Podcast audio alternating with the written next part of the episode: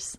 This is Mixtress Ray, and you're listening to What's This Bitch Talking About? To which the answer to that question is every episode of Buffy the Vampire Slayer exactly 20 years after its original air date. I almost said 30 years. Why did I almost say 30 years? I'm not that old yet. Okay, so I'm exhausted already, guys. I had like a spontaneous um, social events have been prevalent in my life lately, which is not usual. But um, Michael and I, the place that we went to eat dinner tonight is like a local place, and our my good friend Jill and and her person and her and our friend Kim just showed up because they were eating there too, and so they sat with us, and then we ended up going to something called a night market, which is just like a like Halloween bonfire thing where they had different merchants and vendors and it was just a total spontaneous going and doing a thing thing which means that I'm recording this way later than I normally would have. But um, I also had a social event. My friend Jill, same friend, came over last night and we did a, a bourbon tasting in my house. and um, because I'm trying to find like the idea was not that you guys care, but the idea was that I find a whiskey that I like as well as Buffalo Trace, which is my favorite bourbon. And is something in that same range of like, you know, $25 or less, you know. Um, and doing a blind taste test of different whiskeys. We had, we tasted six last night. And Buffalo Trace, Maker's Mark, um, and a couple others that were in like the $25 range. And then we threw one like cheapy in there, Evan Williams, and then one that's like kind of expensive, Woodford Reserve. I was just like, okay, just wild card. I want to see if I can tell the difference between like a really cheap whiskey because Evan Williams is like 12 bucks and like an expensive whiskey and then I, w- I also want to know if I can pick out Buffalo Trace, which is my favorite, because Buffalo Trace is really hard to find right now. That's the reason why I'm trying to find like something that I like as well as it, just in case, you know, I can't find it ever again. Um, anyway, let me tell you the results of the whiskey taste test, because that's what you're here for, right? it turns out I don't know shit about shit. I actually like you know, I was trying to guess what each one was, but I was also just kind of rating them. And Buffalo Trace, which I think is my favorite whiskey, actually didn't rate very high with me. I actually, my favorite was the Evan Williams, which is kind of nice. On the one hand, it's like, damn it, so is my favorite not really my favorite? You know? And on the other hand, like why can't why don't I have discerning taste? Why can't can't I tell the difference between these whiskeys? Um, also, like so my two favorites were Evan Williams and Maker's Mark. And um or Four Roses too? I don't know, whatever. Doesn't matter. Um so it turns out I mean they all pretty much tasted the same to me, pretty much. Like sometimes there'll be like an outlier of like, well, this one's different and I don't like it, or this one's different and I do like it. But anyway, the point, and I never have one, is so it's kind of it's kind of nice that I really like I really liked the Evan Williams. I kept going back to, before I knew what they were, you know. I was I kept going back to it and being like this one's really good. This one must be the Buffalo Trace because I like it the best. so that's kind of nice, the $12 whiskey. So there you go, mom. Um, I did also really like the Maker's Mark. Uh, so, you know, And I say, there you go, mom, just because she always has a bottle of whiskey for me at her house because I go hang out with her and I'll have a drink while I'm hanging out with her every Thursday night. So, you know, next time I need a new bottle, you could just get me Evan Williams. It's $12. it's half as much as the maker's mark that you usually get me. anyway, um, so that was an eye opening thing because it's like, well, the thing that I think is my favorite isn't really my favorite. So, I mean, that's a good thing though because it's really scarce right now. So I don't have to like feel bad that I can't find it. Anyway, now that we've talked about whiskey for five minutes, let's talk about this fucking angel episode. Okay, so it's called Billy. Here's the description. The gang must take action when Billy, the man angel freed from a hell dimension, begins causing men to hate women. So this episode it on the one hand it's somewhat well written. There's some character development stuff going on with Cordelia and even Fred because we we get to I mean not really character development with Fred but we're seeing a new side of her because she's not just like the scared little girl in this episode like we've seen her so far. Um, okay, I want to see like written by Tim Minear and Jeffrey Bell, directed by David Grossman. So I think they're like normally people that are writers and directors on this show. I don't know. This episode really pisses me off because basically what happens what ha- happened was. So there's this that the guy that Angel freed from the hell dimension a few episodes ago to save Cordelia.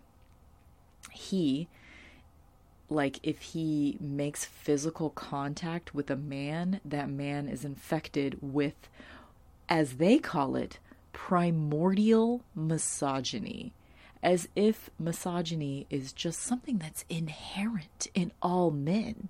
They're just kind of containing it at all times. Holy fuck, if I believed that, I, I wouldn't be okay if I believed that. That is awful. I hate it. Anyway, so um the premise is that all men have lurking within within them this intense hatred of women, and this guy just sort of brings it out of them. And it infects Wesley in the episode, and he is awful. He goes all shining on Fred. Um, it infects Gunn. The the Billy guy tries to infect Angel, but it doesn't work because you know vampire logic, whatever. Um, it infects Lilah's coworker that she's always fighting with, Gavin. I don't know why this Gavin guy exists. Honestly, they just like I I don't understand it. I, it's like they they were like, "Well, we're used to having Lilah arguing with a male coworker, so let's hire this other guy now that Lindsey's gone." like, what? Anyway. So I've decided to put this episode of Angel on my shit list. I don't think I've previously I don't think I've previously had a shit list for Angel episodes. I mean, I'm kind of trying to remember to go through and like keep track of the ones that I think are worth it.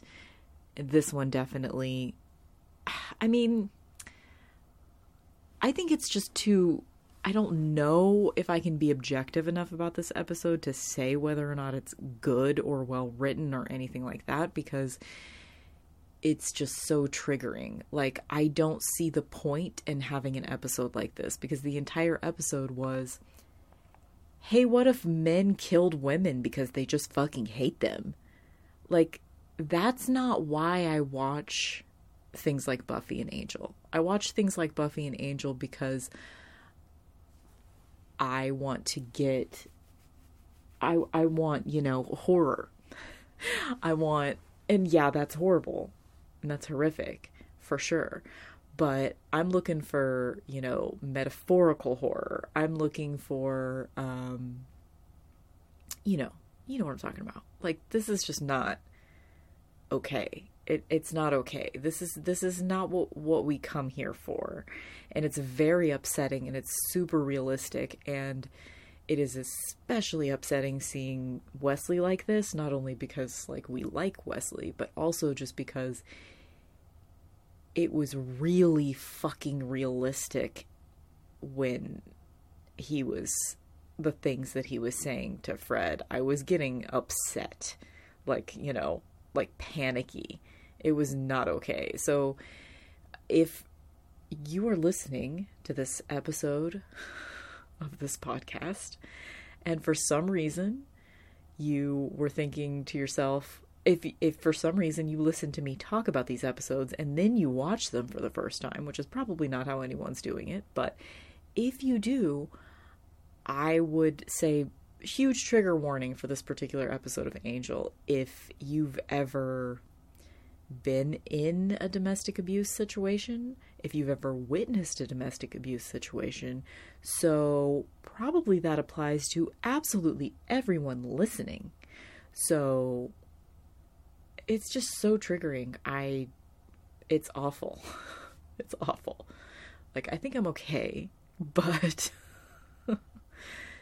don't do it. Don't watch this episode of Angel. Is there anything that I should say about it? Um, Oh, we get the storyline. We haven't heard any indication of this until now, until this episode, but Wesley, I guess, has a crush on Fred. Or maybe there was like a little comment in like the last ep- couple of episodes. Like maybe he said something at one point about her thinking that she was cool or something. I don't know, but I don't remember. So he um, is kind of talking to Cordelia in this episode about, you know, liking Fred and like maybe wanting to ask her out and stuff like that. And then he gets possessed by this guy and he almost kills Fred. And so I kind of like the way that they play this though. Like I don't think they should have had this plot point, but I kind of like the way that they play it because you know, he feels incredibly guilty like he wouldn't even attempt to ask her out on a date now because of how guilty he feels for this experience. And I think that's the right call.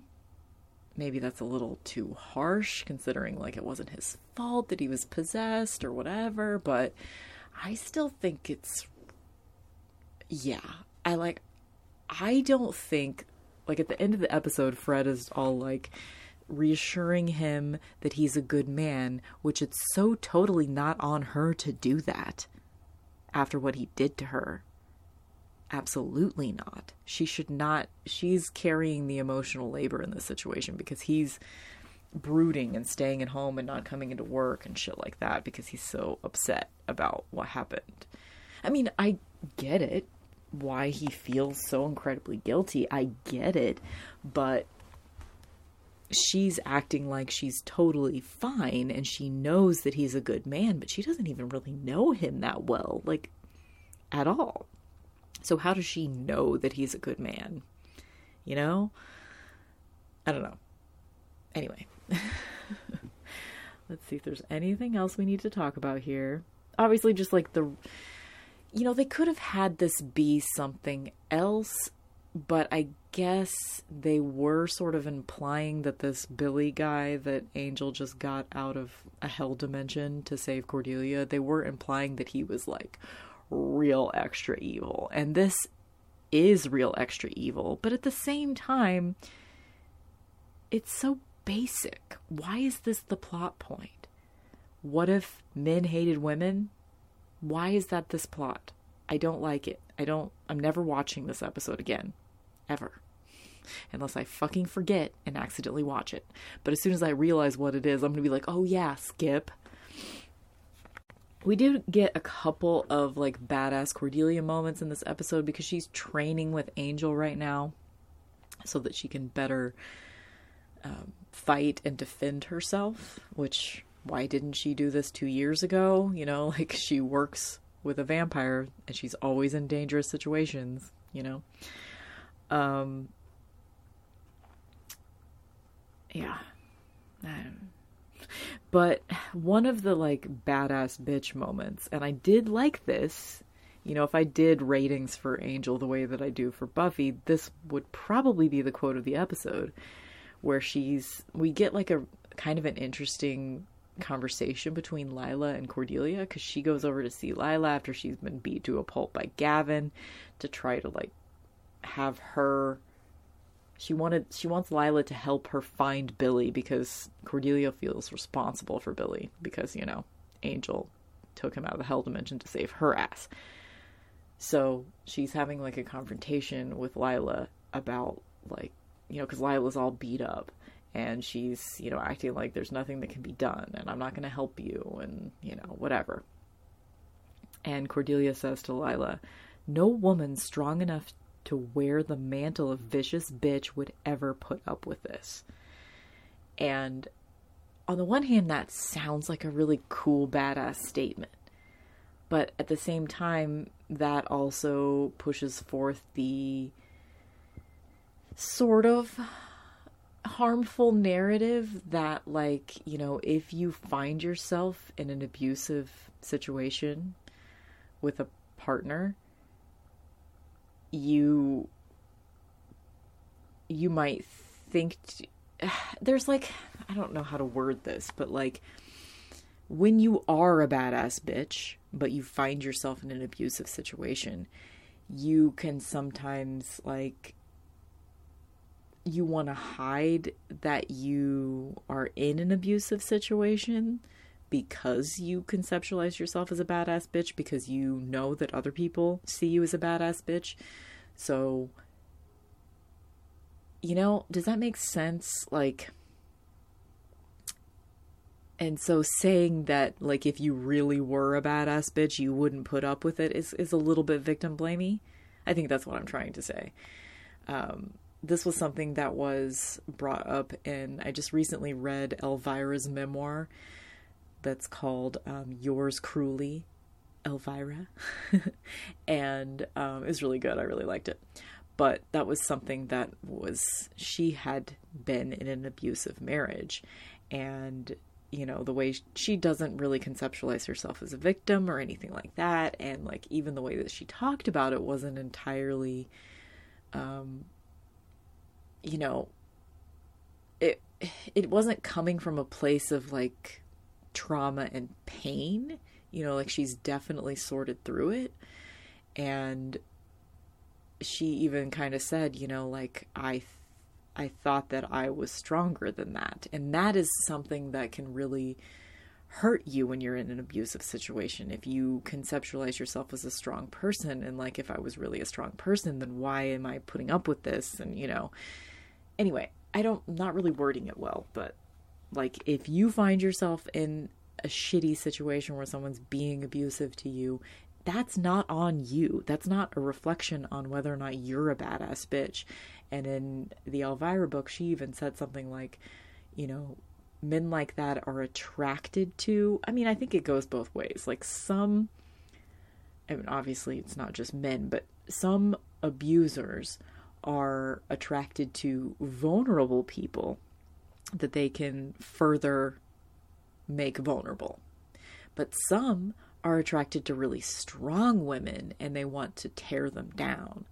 I mean, like, that's situations that I've been in because I come across as like a really, like, you can't fuck with me kind of person, and I have most of my life. And so, you know, the abusive people that I've been in relationships with, they are attracted to that energy and then they want to tear it apart. They want to bring me down, you know? So, anyway. Let's see. Anything else we could possibly have to say about this horrible episode of Angel? Lilah ends up being the one that kills Billy, so that's kind of cool. We get a little moment of Lilah not being awful. Um, I think the real quote of the episode is at the end. Um, Cordelia's training with Angel again, so it's like bookends because the episode started with that and it ended with that. And for those of y'all that mostly just watch Buffy, the training with angel scenes are very much like when Buffy used to do Tai Chi with Angel, only it's with swords. It's very just like movement based, like choreography type stuff. It doesn't really look like combat training. It just looks like uh, sexy hanging out with your vamp, not a boyfriend situation. So they're just.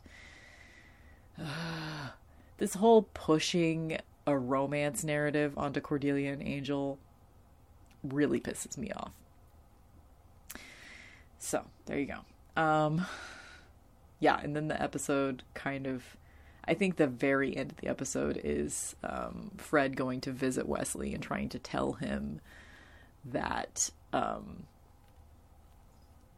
she knows that he's a good guy and he needs to come back to work.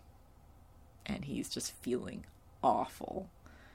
Which it's kind of nice seeing him feeling awful after what he did. I'm not going to lie. But again, it's not on her to do the emotional labor of like telling him he's a good guy and reassuring him after everything, you know?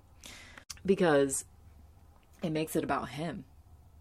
You know, she's reassuring him that he's a good guy. He's questioning his who he really is because he was capable of that stuff, which of course you would do in a situation like that. But it's just making it all about him. It's not making it about her and how she needs to be taken care of out after that awful situation. Let's talk about the Buffy episode. Episode, shall we? So the Buffy episode is called All the Way. It is a Halloween episode because you know it came out the day before Halloween, so they actually made it Halloween themed. We don't always get a Halloween themed Buffy episode, which is really a tragedy. There should always be. We had, I think this is only the third Halloween Buffy episode because there was the one where they turned into their costumes, and then there was the one where they had the they were at the like frat party where like the fear demon was three inches tall or whatever. I think that's it. I think that's the only Halloween we've had on Buffy, unfortunately. Anyway, um, hold on. I didn't read the episode guide. Okay. That was actually kind of interesting. Okay, let me read the episode guide um, description from Nikki Stafford's Bite Me.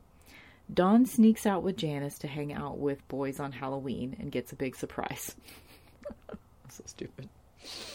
Um, but the thing that was interesting in the episode guide, because I just read the whole description of the episode, the whole, like, you know, two page thing, um, that all the way the name of the Buffy episode is a play on like movements towards adulthood and or and maturity and each of the main characters like Dawn, Willow, Dawn, Willow and Tara with their relationship, Anya and Xander with their relationship and Buffy all make like steps in the right direction in this episode and then they go back. So, um, Dawn makes a step towards adulthood by like lying to her parents and sneaking out and um, or lying to Buffy and Giles and sneaking out and having her first kiss. But then by the end of the episode, she's kind of regressed a little bit and seems more like a little girl. Like she was feeling brave and strong and like doing a thing that teenagers should be doing and then she gets like taken down a peg by what happens during the episode with um, Tara and Anya, Tara and Anya, Tara and Willow. Um, I guess it's not really like a step forward and then a step back, but you know their relationship is taken back a notch because um, of Willow and her magic use I feel like my brain is not completely working tonight. Probably because I drank so much last night. And then, you know, I slept okay. I slept all right. But even if you sleep okay after drinking a lot, you, you're not really sleeping that great. you know? Even if you pass out and you feel like you were dead to the world, you're not getting great sleep because your body's distracted with all the poison that you put into it. Um, and then I had a full a full day at work today and it was a lot because work is always a lot right now. And then I did social things and now I'm trying to do a podcast and ugh. anyway, it almost seemed like Buffy, maybe her step forward was like she is trying to kind of like take the reins in being sort of a parental figure towards Dawn, but at the end of the episode, she just sort of like, you know, doesn't even ask. She's just like, I'm glad you're here to take care of it, Giles, and then she goes to bed because, you know, Dawn needs a little bit of a talking to for lying and sneaking out, know? Or she didn't really sneak out, she just lied about what she was doing.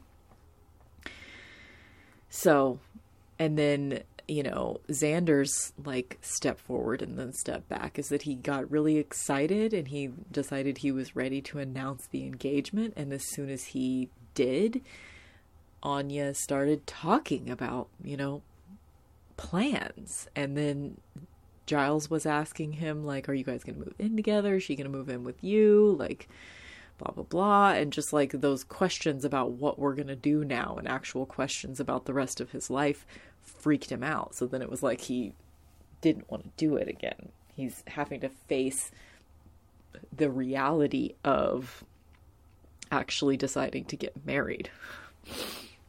So everybody's kind of like you know having emotionally stunted moments in this episode i guess. Um okay let's get into my notes. Anya is on skates, which is very cute, and I love seeing people on skates now that I'm roller skating. Um, and because her costume is Charlie's Angels. Willow is cranky about hairy moles on witches. Um, on like, you know, Halloween costume witches. And she's, you know, shaking her finger at like that's not really how witches are and blah blah blah which is cute which makes sense that willow would be reacting like that. Um i wrote down dawn stealing from the family business. I know i've mentioned it before but the whole kleptomania thing i mean i get it from a shooting a television show standpoint like they're not going to put dawn they're not going to make a whole set to put Dawn in to show her stealing things. They it's more convenient because she's in scenes in the magic box to just show her stealing things from the magic box. But I just I don't know. I mean, if she were like a more kind of like shitty kid, maybe she would steal from her own family, but I don't think she would I just don't think she would do this. You know, this is fucking with Giles's and Anya's livelihood. I don't think she would do that. I just really don't. And it makes me mad. So, there you go. Um there's this weird scene with Spike and Buffy in the basement of the magic box because there was like some funky sexual innuendo which I guess makes sense because isn't once is once more with feeling next week? Hold on, let me check my calendar. Ugh. Oh my god, it is. Fuck. Okay. Next week is a big week because it's the musical episode. Um okay then. So that's the episode where Spike and Buffy have their first kiss. Um, so, like, the sexual innuendo was like that Spike was asking Buffy if she wanted a bit of a rough and tumble. She wanted to have a bit of a rough and tumble. And Buffy's just kind of looking at him like, what? and then he's like, you know, me, you, cemetery, patrolling, you know? And he acts like he's completely oblivious, like he's not saying that on purpose. So I guess we're supposed to think that this particular thing coming from Spike is not a man- manipulation tactic. But yeah, I just feel like we haven't really had that yet. That sort of like innuendo thing. And it, there it is. We're getting it one episode before they have their first kiss. I mean, I guess we've had that before, but not not when Buffy hasn't immediately. this is the first time she hasn't immediately reacted to something said from Spike like that with total revulsion, you know, and anger. She's just kind of like, "What?" anyway, um I did like the term customer disservice. Spike says that in some kind of comment to Buffy. because she's helping out at the magic shop on Halloween because they're super busy. Um then there's the whole fucking plot with the guy the old guy that is like making Rice Krispie treats but you don't know what he's making and he's humming pop goes the weasel and so you think that it's something nefarious i really hate it because it's not even it doesn't support re-watches because it's just too heavy-handed you know they were obviously directing this actor to act really suspicious. You know, it wasn't like he was acting innocent and later you realize, you know, I whatever. I just whatever. I'm not articulated. I'm not articulate enough tonight to say that correctly. Um Buffy sees Giles cleaning his glasses. He just takes his glasses off and cleans them whenever he uh, is trying to avoid looking at Xander and Anya making out. and she's like, Is that why you do that? Because you don't want to look at what we're doing? I like that because she just, it's the first time we've seen somebody acknowledge that. He just says, Tell no one. um, Willow does magical decorations, and Tara is upset. Um, Giles and Tara share a look. They just kind of look at each other whenever she does this. And they haven't had a conversation together about it or anything. Which is sad because, like, I don't think we ever see that happen, but that would have been nice to see that happen. You know, unless we're supposed to think of their song that they have together in the next episode, in the musical episode, if we're supposed to think of that as sort of like a conversation between the two of them, since it's like a duet. Um, so Willow and Tara are kind of arguing in the kitchen because Tara's like, I think is this the point where she says you're using too much magic, or just does she say it later at the bronze? I don't I don't remember if she says it now or then. I think it's then. I think it's at the bronze.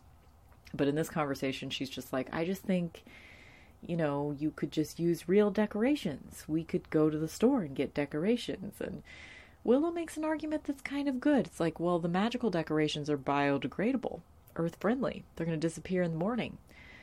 But, you know, it's not about the decorations. You know, it's about the fact that Willow's using too much magic and Tara's finally speaking up and when she speaks up about it, she kind of gets stuttery, which she hasn't been stuttery. Like, she's really only stuttery when she gets nervous. And she used to be stuttery a lot when we first met her, but we really only see her doing it when she's insecure and having arguments with Willow. Um, so they're kind of fighting in the kitchen and Dawn walks in and she kind of witnesses that they're having an argument. And um she says she's sorry for interrupting or something and Willow's like it's okay we're done. That was hurtful. The fact you don't get to decide when people are done arguing. And of course Tara's hurt by that and then the rest of the night is just kind of awkward because Tara's mad and she's just, you know, kind of sitting on the couch. Like she's not pouting. She's being mature, but she's upset. She doesn't want to engage with everyone and ever no one's fucking noticing that she's in pain. That bothers me. Um then the whole plot with Dawn and her friend Janice, like they both said that they were staying the night at the other person's house and then they meet up in the park with some boys and then they go and like make out with them or whatever. like I don't even care. Um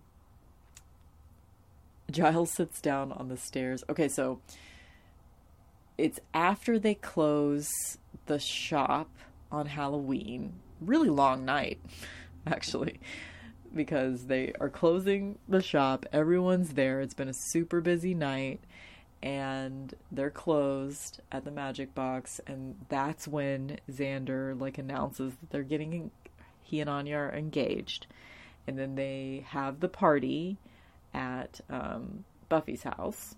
So they go there after, and then the whole thing happens with Dawn, and all of this shit happens in one night. But anyway, so Giles sits down next to Xander on the stairs and just kind of talks to him. And I think this is the quote of the episode. Giles says to Xander, Anya is a wonderful ex vengeance demon. I'm sure you'll spend many years of non hell dimensional bliss. so a little snarky, but still, I think he means it, you know? um, and then he starts. He doesn't like totally pelt Xander with questions or anything. He just says, you know, like, are you guys going to find, you know, with your combined incomes, you could start a down payment on a house. And Xander kind of like reacts to that, like, oh, that seems overwhelming. And Giles just says, you know, well, you've got your whole lives to figure out your whole lives. You know, no rush. You know, I don't think he's trying to pelt him with questions or anything. Um, but it's stuff that Xander hasn't even fucking thought about. All he was thinking about was the gesture of asking Anya to marry him. That's that's as far as he fucking thought. And Anya was right whenever she was like, she hit him or something. And she was like, You're only asking me this because you think we're going to die. She was fucking right. God, so much pain coming along, coming towards us. We're at, what is this? One, two, three, four, five. This was the sixth episode of the season already. I mean, if you count bargaining part one and two as two separate episodes, which they pretty much were, even though they aired on the same night. Wow. Okay. Um, I'm just thinking about how brutal the next month is going to be. All the things that are going to happen, all the times that we're going to cry. it's coming. Um, let's see, where are we? Uh, I've decided that the object of the episode is the like old Pop Goes the Weasel guys, his pumpkin, because it's really cool. It's like um, got all these like little geometric like patterns of cir- circles, G- geometric patterns of circles. Yes. See, I just have no brain. It's really cool.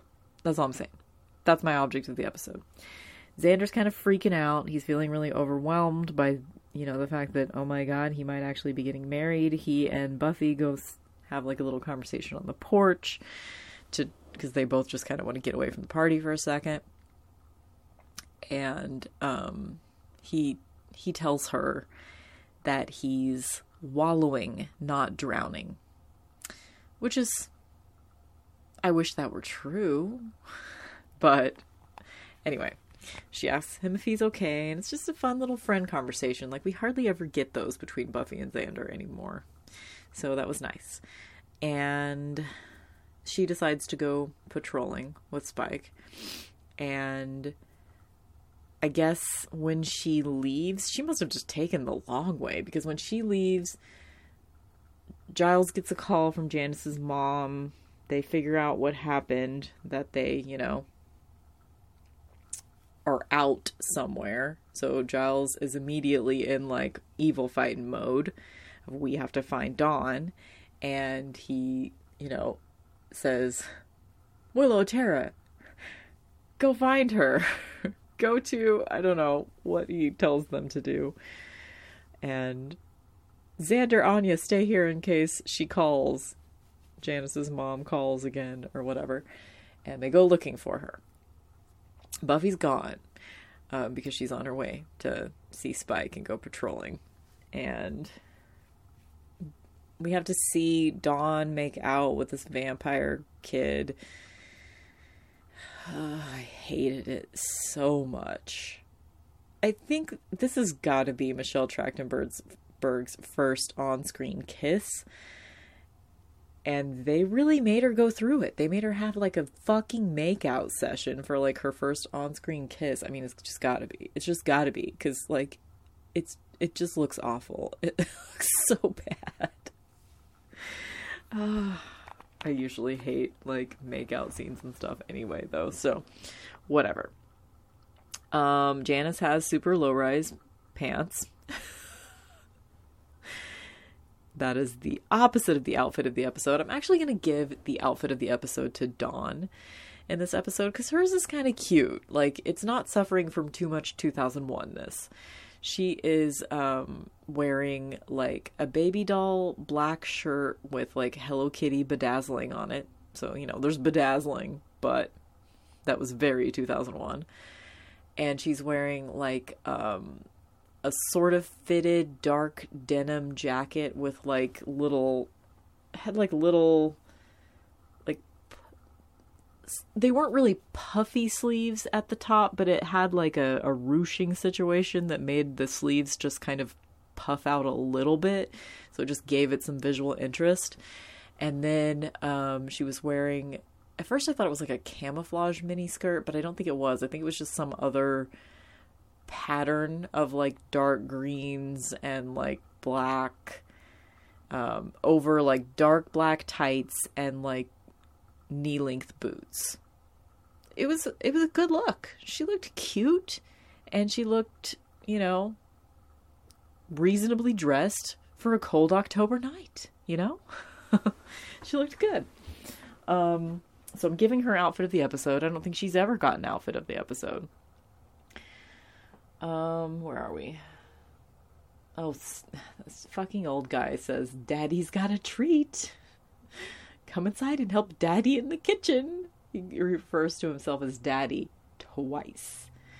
It's clear, though, that this guy, like, I can kind of give the whole thing a pass of him being so, like, weird and creepy and them, like, being too ham fisted on that. Um, of him playing weird and creepy, I can kind of give him a pass because it's obvious that he's like doesn't have his full wits about him. Um, he's obviously not completely 100 in his brain capacity, you know? So, whatever. But the daddy stuff has got to go. um, where are we? Okay, so Willow and Tara are at the bronze. And for a second, Tara is acting like she's not mad at Willow, even though she's been upset at Willow all night. Um, but I guess they just kind of get into a rhythm of not being mad at each other for a second.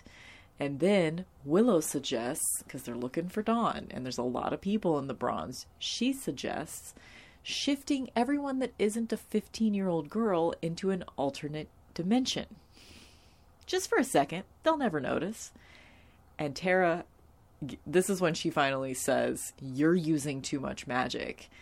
That's not okay. What if something goes wrong? And then she says, What would Giles say? And that really sets Willow off, as you can imagine, after, you know, the whole rank, arrogant amateur conversation. You remember that? Remember that scary moment when Giles yelled? Um, so this is when they really like this is a real argument, you know? Between the two of them. And at one point, Tara's like, Would you like me to just shut up and not say anything? And Willow says, Well, that'd be a good start. So, twice now in this episode, Willow has not only like done magic at inappropriate times and all of that shit, but she's twice now she has basically shut Tara down in almost a flippant, like she didn't realize she was. Well, this time it seemed like it just came out of her mouth, like she's an ugly fighter, because she's just like, yeah, that'd be a good start.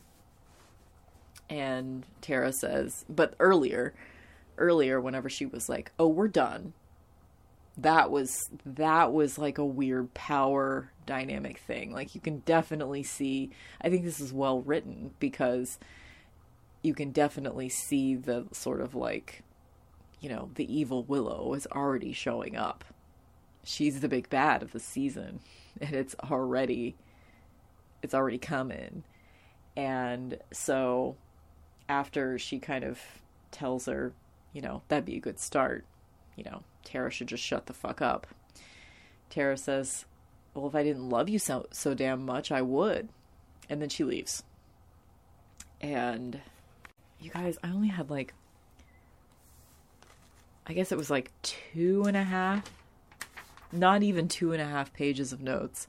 Usually, every episode of Buffy, I have like five, eight, ten pages of notes. Um, so I'm sorry, I'm not quite 100% tonight, but this wasn't like the most important episode ever, so I really just need to make sure I have my wits about me next week when we do the musical episode. We do get to see, so the fight scenes in this episode, like, I mean, they were a little tedious, but there were some really badass moments. Giles stakes three vampires in this episode.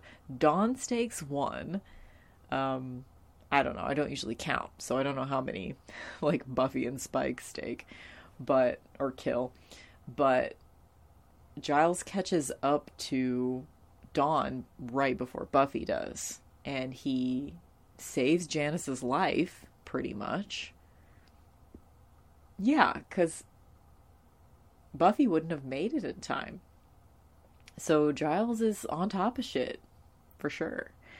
And he looks like a badass and he fights well. Like they're not letting I mean most of the time they show Giles as being kind of a bumbling fighter, but they're not doing that to him right now. Probably because like Anthony Stewart Head was about to like not be on the show consistently for a while. So they're so he was probably like, "Look, give me some good fighting scenes. I I want one episode where I don't get knocked out and I get to stake some vampires, okay?" So they actually let him be a badass in this episode and that was really fun. I enjoyed it. Um Dawn stakes her first vampire because the vamp boy like she he like leans in to kiss her whenever he's almost on top of her while she's on the ground and she has a pencil in her hand. it's like very like wow, if it were that easy, like vampires would really not be that much of a threat if he's just leaning and she kills him, but whatever. Um, it was a cute like shot. It looked cool because it was like, oh my god, I thought she was just gonna get bit and he just got dusted. How did that happen? Oh look, she has a pencil in her hand. It was it was cute, but you know if you think too hard about it, it kind of falls apart. Which really could be the tagline for anyone ever talking critically about their favorite show. if you think too hard about it, everything falls apart why am I doing this? It's too late. I'm already like a third of the way through season six of seven. I'm doing this. Um, is there any other notes here? Okay, so it really is a big. Uh, I was gonna say it is a big deal.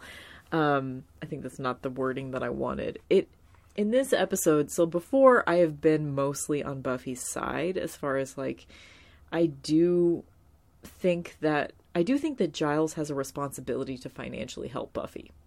We've talked about that a lot. I'll just leave it there. You know, I rant about that all the time. I do think that I I do think that. But and him being around to to help with the sort of like parenting stuff I do think Buffy is out of line in this episode because at the very end of the episode, you know, like Giles is suggesting that like, you know, they need to nip this whole thing in the bud because Dawn just lied to Buffy and, you know, she needs to I don't know be grounded or you know have a strict I'm disappointed in you conversation from a parental parental figure.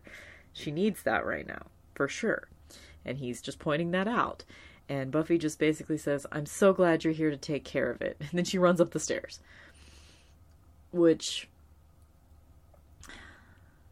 yeah, I think, I definitely think that's wrong. And so I totally, I thought that I was going to be like kind of pissed at Giles for like putting his foot down later um, when he does that with Buffy. But in this particular instance, at least, I think it's totally justified that like you know he's like nursing a fat lip and everything from getting punched by a vampire or whatever and buffy's just like okay i'm gonna go to bed now. You deal with the discipline. Like he's just there to whatever. Anyway and i guess he's still staying in their house i assume. So he's just staying on the couch every night and then willow and tara live there and it's like wow there's a lot of stuff going on in this one house but anyway. Um but the real thing that we need to talk about at the end of this episode is willow crosses the line that she will never be able I mean, how many times has Willow like this is the line, she just crossed it. I mean, this has happened several times at this point when it comes to magic. But she just does not care. She is at this point she's just going to shape reality around whatever she wants it to be. She doesn't care who she hurts. And it's really really awful. And this is the thing that she does that is the most hurtful thing that she's ever done. Like she's drawn the line in the past that like, you know, cuz she almost did like a spell against Oz and Veruca whenever Oz cheated on her with Veruca and she stops herself. She's like, "I can't do this." Like you know, but here she does not stop herself. They're like getting ready for bed. Tara's mad. And she's like, I don't want to talk about this right now. I just want to go to bed and she's fucking pissed. And Willow I can't even say it. I'm like so mad at her. I'm so mad at her. It just makes me incredibly angry. Can you imagine like if this were real? If this were real life and you were having a fight with your partner and they you know, they've already been super disrespectful to you all night long and then they have the power in, in this universe if we lived in a universe where somebody had the power to do a spell on you and make you forget that you're fighting and they did that to you oh my god i can't even and i don't even know if i would be if i would be tempted to do that in that situation. But I'm not a person that like I don't really shy away from arguments. Like I don't have them that often. Like Michael and I have had like as far as like, you know, real like shitty and by shitty I just mean like, you know, emotionally charged. When we've had like emotionally charged arguments, it's like I don't even think we've had one in. Oh God, knock on shelf. I don't even think we've had one in like years. But, you know, it happens every once in a while, and I think it's healthy to have arguments. But, like, an actual, like, we're really not seeing eye to eye and we're going to yell at each other for an hour kind of arguments like that kind, like not screaming, just, you know, agitated talking. not even really yelling, you know. But those kind of arguments, maybe we've only had like 10 in our entire relationship, and we've been together like 15 years. Yeah, 15, because it was 2006. April 2006 that we started like dating. So yeah, um anyway, what's the point of that? But I don't even think that I would, if I were as powerful as Willow, I don't even think that I would want or be tempted to make the decision to have someone forget. Because my philosophy with arguments is you get to the bottom of why this particular situation is happening. Like, I don't know, that's the way that I've always.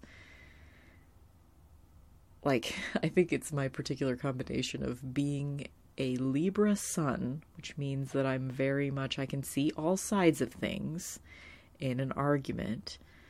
Um, but then I have an Aries moon, so I'm willing I'm willing to fucking fight about it, and I definitely want to see like why is the other person doing what they're doing that's upsetting to me? Why am I doing what I'm doing that's upsetting to them? And how can we make sure this never happens again? And most of the time, the kind of I mean, I don't want to toot my own horn or anything, but most of the time, the kind of fighting that I do is productive. Um, I know my mom right now she accidentally because we were living with her for a while and like the only time we ever had like a big argument the whole time we were living with her i for some reason thought that my mom wasn't home but she was in her bedroom and we were fighting in the kitchen and the kitchen was right next to her bedroom and i thought she wasn't home or else we wouldn't have been having an argument in the kitchen if she was if we knew she was home. But and she could hear us and it really really upset her and i know she still thinks about it and i know she's thinking about it right now. But that particular argument i don't think was actually it was like a arguing around in circles kind of thing because that's another problem with me is like in arguments i always want to explain myself and i want the person to explain themselves to me you know and if I feel like the person doesn't understand where I'm coming from, oh, sorry, I just had a sneeze. Then um, I paused it in time, I think, but it probably sounded funny. Um, if I feel like they don't understand me, then I will keep trying to explain it, and sometimes I can get like real fucking repetitive. and I also don't let people leave if we're having an argument, you're gonna fucking stay and argue with me, god damn it. I don't know, maybe I'm not as productive of an arguer as I think I am, but I'm always willing to go in and like say what needs to be said. So I don't think I would take the easy way out. Not only because, you know, it's completely wrong to fuck with someone's mind like that, but I also think that I wouldn't really be tempted to take the easy way out, you know? um, yeah, I don't know. That's just me though. But this is absolutely, without a doubt, the shittiest thing Willow's ever done, as far as magic is concerned. I mean, I don't think I've ever forgiven her. You know, I think this is the moment where I'm like, oh no, Willow, I will never forgive you. I can definitely hold a grudge. I'm so awful to Willow. I just think they didn't they just didn't they didn't write her. I mean, I don't know, whatever, doesn't matter. Let's do ratings of the episode because I feel like I just really I don't I'm not a, not at a 100 right now. I need to just like, you know, ooh, maybe I should take a bath. I should take a bath and go to bed because I gotta get up I, I want to try to get up a little bit early tomorrow because I work. Um, you guys don't care, but whatever. I'm just babbling at this point. But I tomorrow's Halloween. Like by the time you guys hear this, it will already be Halloween. But tomorrow's Halloween, and in fact, it's probably already midnight, isn't it? Oh, it is. Happy Halloween, everyone. Happy Halloween. So um, you'll probably hear this like way after Halloween, but whatever. Um, I work all day tomorrow on Halloween, and I don't have a costume. I mean, I have things. I have things. I have bat wings. I have fangs. I have elf ears. I have things, but um, I don't have anything thought out yet. But I want to get up early enough to I don't know, get gothed up and put on fangs or wings or both or something. I want to do something. Wear some antlers. I don't know. Just throw it all together and be like, when somebody asks me what I am, I'll be like, what do you think I am? And then when they answer, I'll be like, yep, that's it. Whatever you just said. I want to get up early enough to actually like put some effort into my outfit tomorrow. But we'll see. We'll see if that happens. I'll probably just dress normal. I don't know. Which is sad. But sometimes that happens, you know? It's sad though. As a goth girl, I feel a responsibility to really do Halloween right. And so I'm always like secretly relieved when I don't work on Halloween because then I can be like, okay, I don't have to dress up if I don't want to. No one's going to see me. But if I'm. Yeah, anyway. You guys aren't here to listen to my psychological guilt at not dressing up on Halloween. How are you guys with Halloween? Like, I would love to be one of those people that like plans my costume in advance and like does a whole thing. Like, man, if I were rich, like seriously, one of the things that I would do is like pay a really creative, awesome person to like make really because I have all kinds of costume ideas of things that I would love to do, but I don't know how to execute them. But if I could get somebody to execute that shit for me, put my makeup on for me, make any weird paper mache or latex things that I need, you know, for me, I would I would really rock Halloween every single year if that were the case. That's the kind of thing I would do with my money if I were rich. okay, outfit of the episode goes to Dawn. Object of the episode, like I said, goes to the old guy's pumpkin. Quote of the episode was the um, thing that Giles said to Xander is Anya is a wonderful ex vengeance demon. I'm sure you'll spend many years of non hell dimensional bliss. non hell dimensional bliss as opposed to hell dimensional bliss. Hmm. Um, MVP of the episode. I mean, we have to give it to Giles. We have to. We have to. Because he staked three vampires.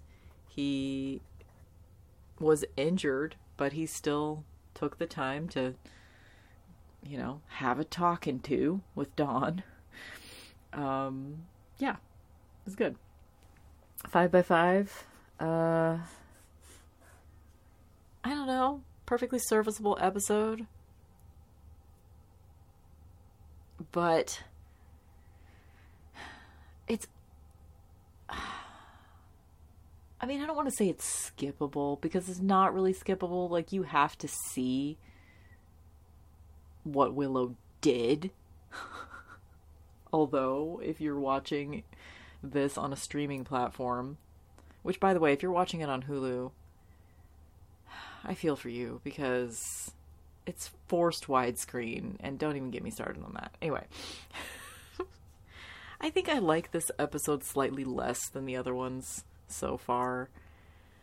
As far as like just being a Halloween episode in general, it's kind of a shit Halloween episode.